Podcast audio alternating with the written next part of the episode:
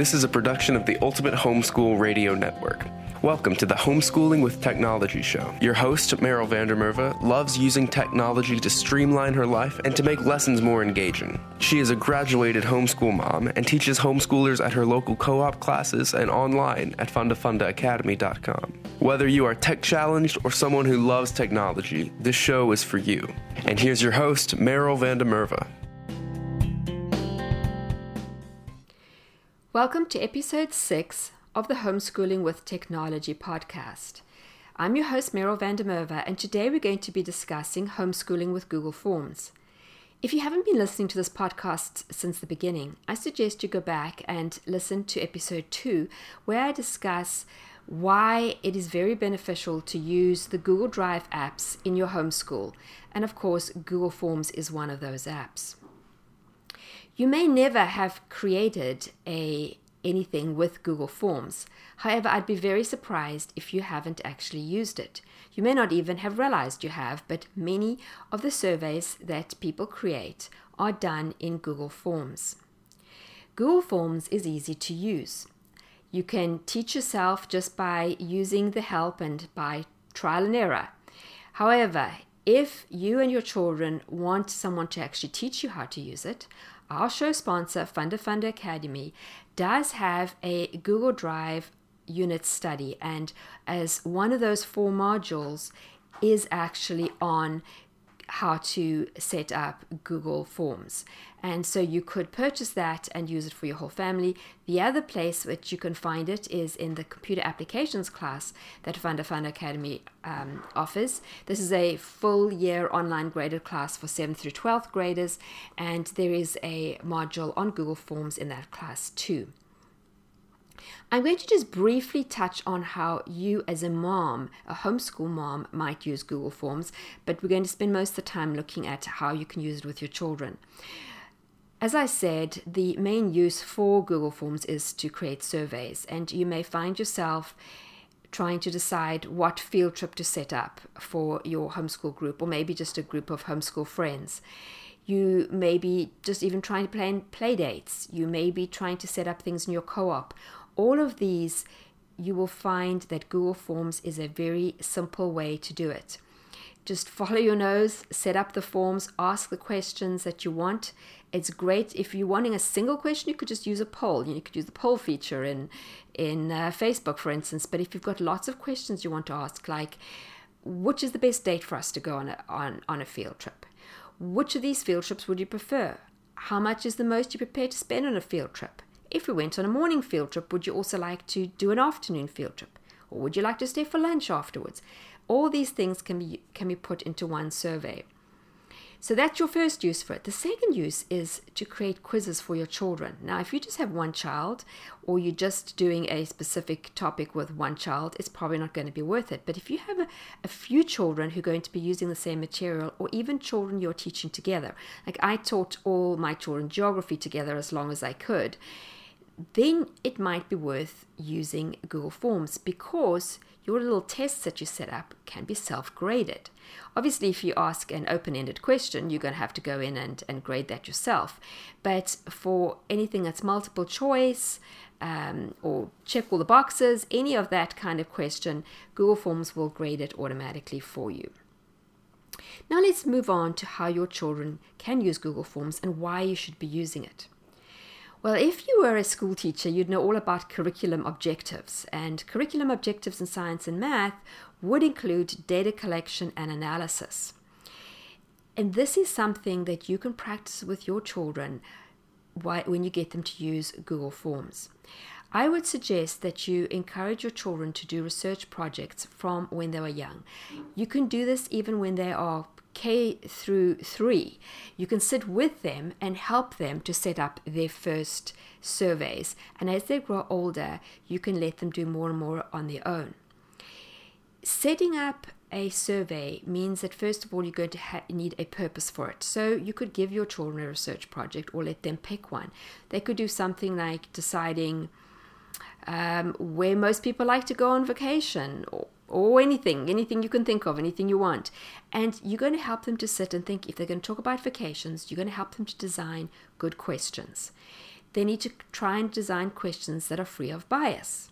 They need to think through the population sample they're going to send it to. Now, you could be just posting it on social media, somewhere just like on Twitter, and asking anybody to take the, the actual um, the survey or you could be sending them to specific people you could be asking your friends to share them with people in a specific area no matter what it is you can sit and think through these things with your child when you start with young children, you could have a very simple survey that you can set up together. And as they get older, you can make it more complicated. So, what are the children going to learn and what are they going to be doing as they are creating these surveys? Well, the first thing they're going to be learning is a little bit of design. Google Forms does have different templates, and you can you can use um, backdrops, you can use some graphics, and so for your artsy children, particularly, they will enjoy making their forms look pretty, and this particularly will be fun for younger children. Then you're going to move on to setting up the different questions. Your children need to think through which type of input, which type of question is going to be best for what they are trying to achieve, the data they are trying to collect. Now, Google Forms allows you to put in, to actually type in answers. And obviously, you're going to need that for things like the name, if you're going to be collecting names. Um, it also has multiple choice, it has check boxes, it lets you choose from a list, it has a grid, and it has a sliding scale where you can ask, for instance, on a scale of 0 to 10, how much would you enjoy doing a specific uh, activity? So it will be interesting for your children to sit and think through under which conditions would you want to use each of those. Another thing that they're going to be learning while they're using Google Forms is logical thinking. Google Forms allows you to validate fields. So, for instance, if a person, if you ask them for the email address, you can set it up to validate that it is an actual email address that is typed in. You can also make sure that if you ask them to give a random number from 0 to 50, the number they give does fit, come between 0 and 50 and that they don't put in 99. You can force them to put in a number in the range that you've asked you can make sure that they actually complete uh, part of the survey. Some of it may be uh, optional, but you may have required questions, and you can show them how to do that. The other form of logical thinking that they can be using, and this obviously they're not going to do when they're younger, but as they're getting older, is that you can branch off from a form. So the form could ask, Would you prefer reading a book or watching a movie? If the person selects reading a book, you then can t- take them to a specific set of questions which might ask which authors they like. Do they prefer reading um, on a kindle or an ipad or do they prefer paper books? And there'd be a, a whole set of questions related to books. However if they are answer that they prefer films, movies, then there'd be a different set of questions, and that branching into two different directions, which of course is logic and something that you're going to need if you're doing computer programming. That can be all set up within Google Forms, which is a feature that I don't often see used, but it is really powerful. Once your children have set up the form, they then will want to send it out. It is very easy to just send a link. You can send it via social media, post it on a website, uh, send it via email. And then they'll be sitting and getting excited as the information comes in. Because on a Google form, you can both see your actual form and then you can just click a button, you can see it very obviously, and you'll see the responses. Google Forms automatically create a summary of responses. You can still see an individual response, but it also will group all the answers together. So, for instance, in preparing for this, I just went back and looked at one of the forms I created at the end of my uh, US history class. I asked the students what they'd like best, what they'd like least, uh, whether they would recommend this class to other people, and things like that. And when asked what would they like most, all of those answers are collected in one place so I can quickly glance and see what everybody thought about the class. What were the things that people most liked or least liked?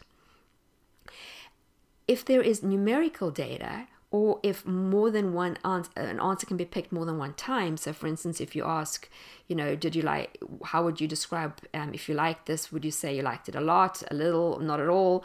Anything like that where people are selecting similar answers, you will see that Google Forms automatically will provide a nice little bar graph to show you um, how many of the same answer have been selected by the respondees. But you can go one step further than just looking at the charts that they give you. And you will see also at the top of your response sheet, at the top of that page, there is a little green button which allows you to export all your results and to get them in Google Sheets. Now, I have a, a, uh, podcast episode on Google Sheets too. I think that is episode three, so you can go back and listen to that one as well. But if you get all these results into Google Sheets, this means that you can your children can then do further manipulation of the data. They can create uh, more graphs and charts in different formats. They could also manipulate the data. They could uh, do statistics, use it for statistics. They could find, you know, what the average uh, age of the people who've responded. For instance, if you've asked for ages or whatever it is, they can then perform more calculations on any numerical data that has been collected. So I think you can see that Google Forms it would be a really great tool for your children to learn to use as they do research projects and as they start working with data and collecting it from multiple sources. And this is going to prepare them well for college, where it is very likely that they're going to need to do something like this. So I hope you found this episode useful and that you've enjoyed it. If you have, please tell your friends about it. I uh, would love if you spent a few seconds and just went and rated the podcast on iTunes and uh, perhaps even left me a review. If you want to refer to anything that I've said in this episode, just go to homeschoolingwithtechnology.com and search for episode 6. Thanks for tuning in to Homeschooling with Technology with Meryl van der Merwe. Visit her at fundafundaacademy.com and homeschoolingwithtechnology.com. Homeschooling with Technology is a production of the Ultimate Homeschool Radio Network.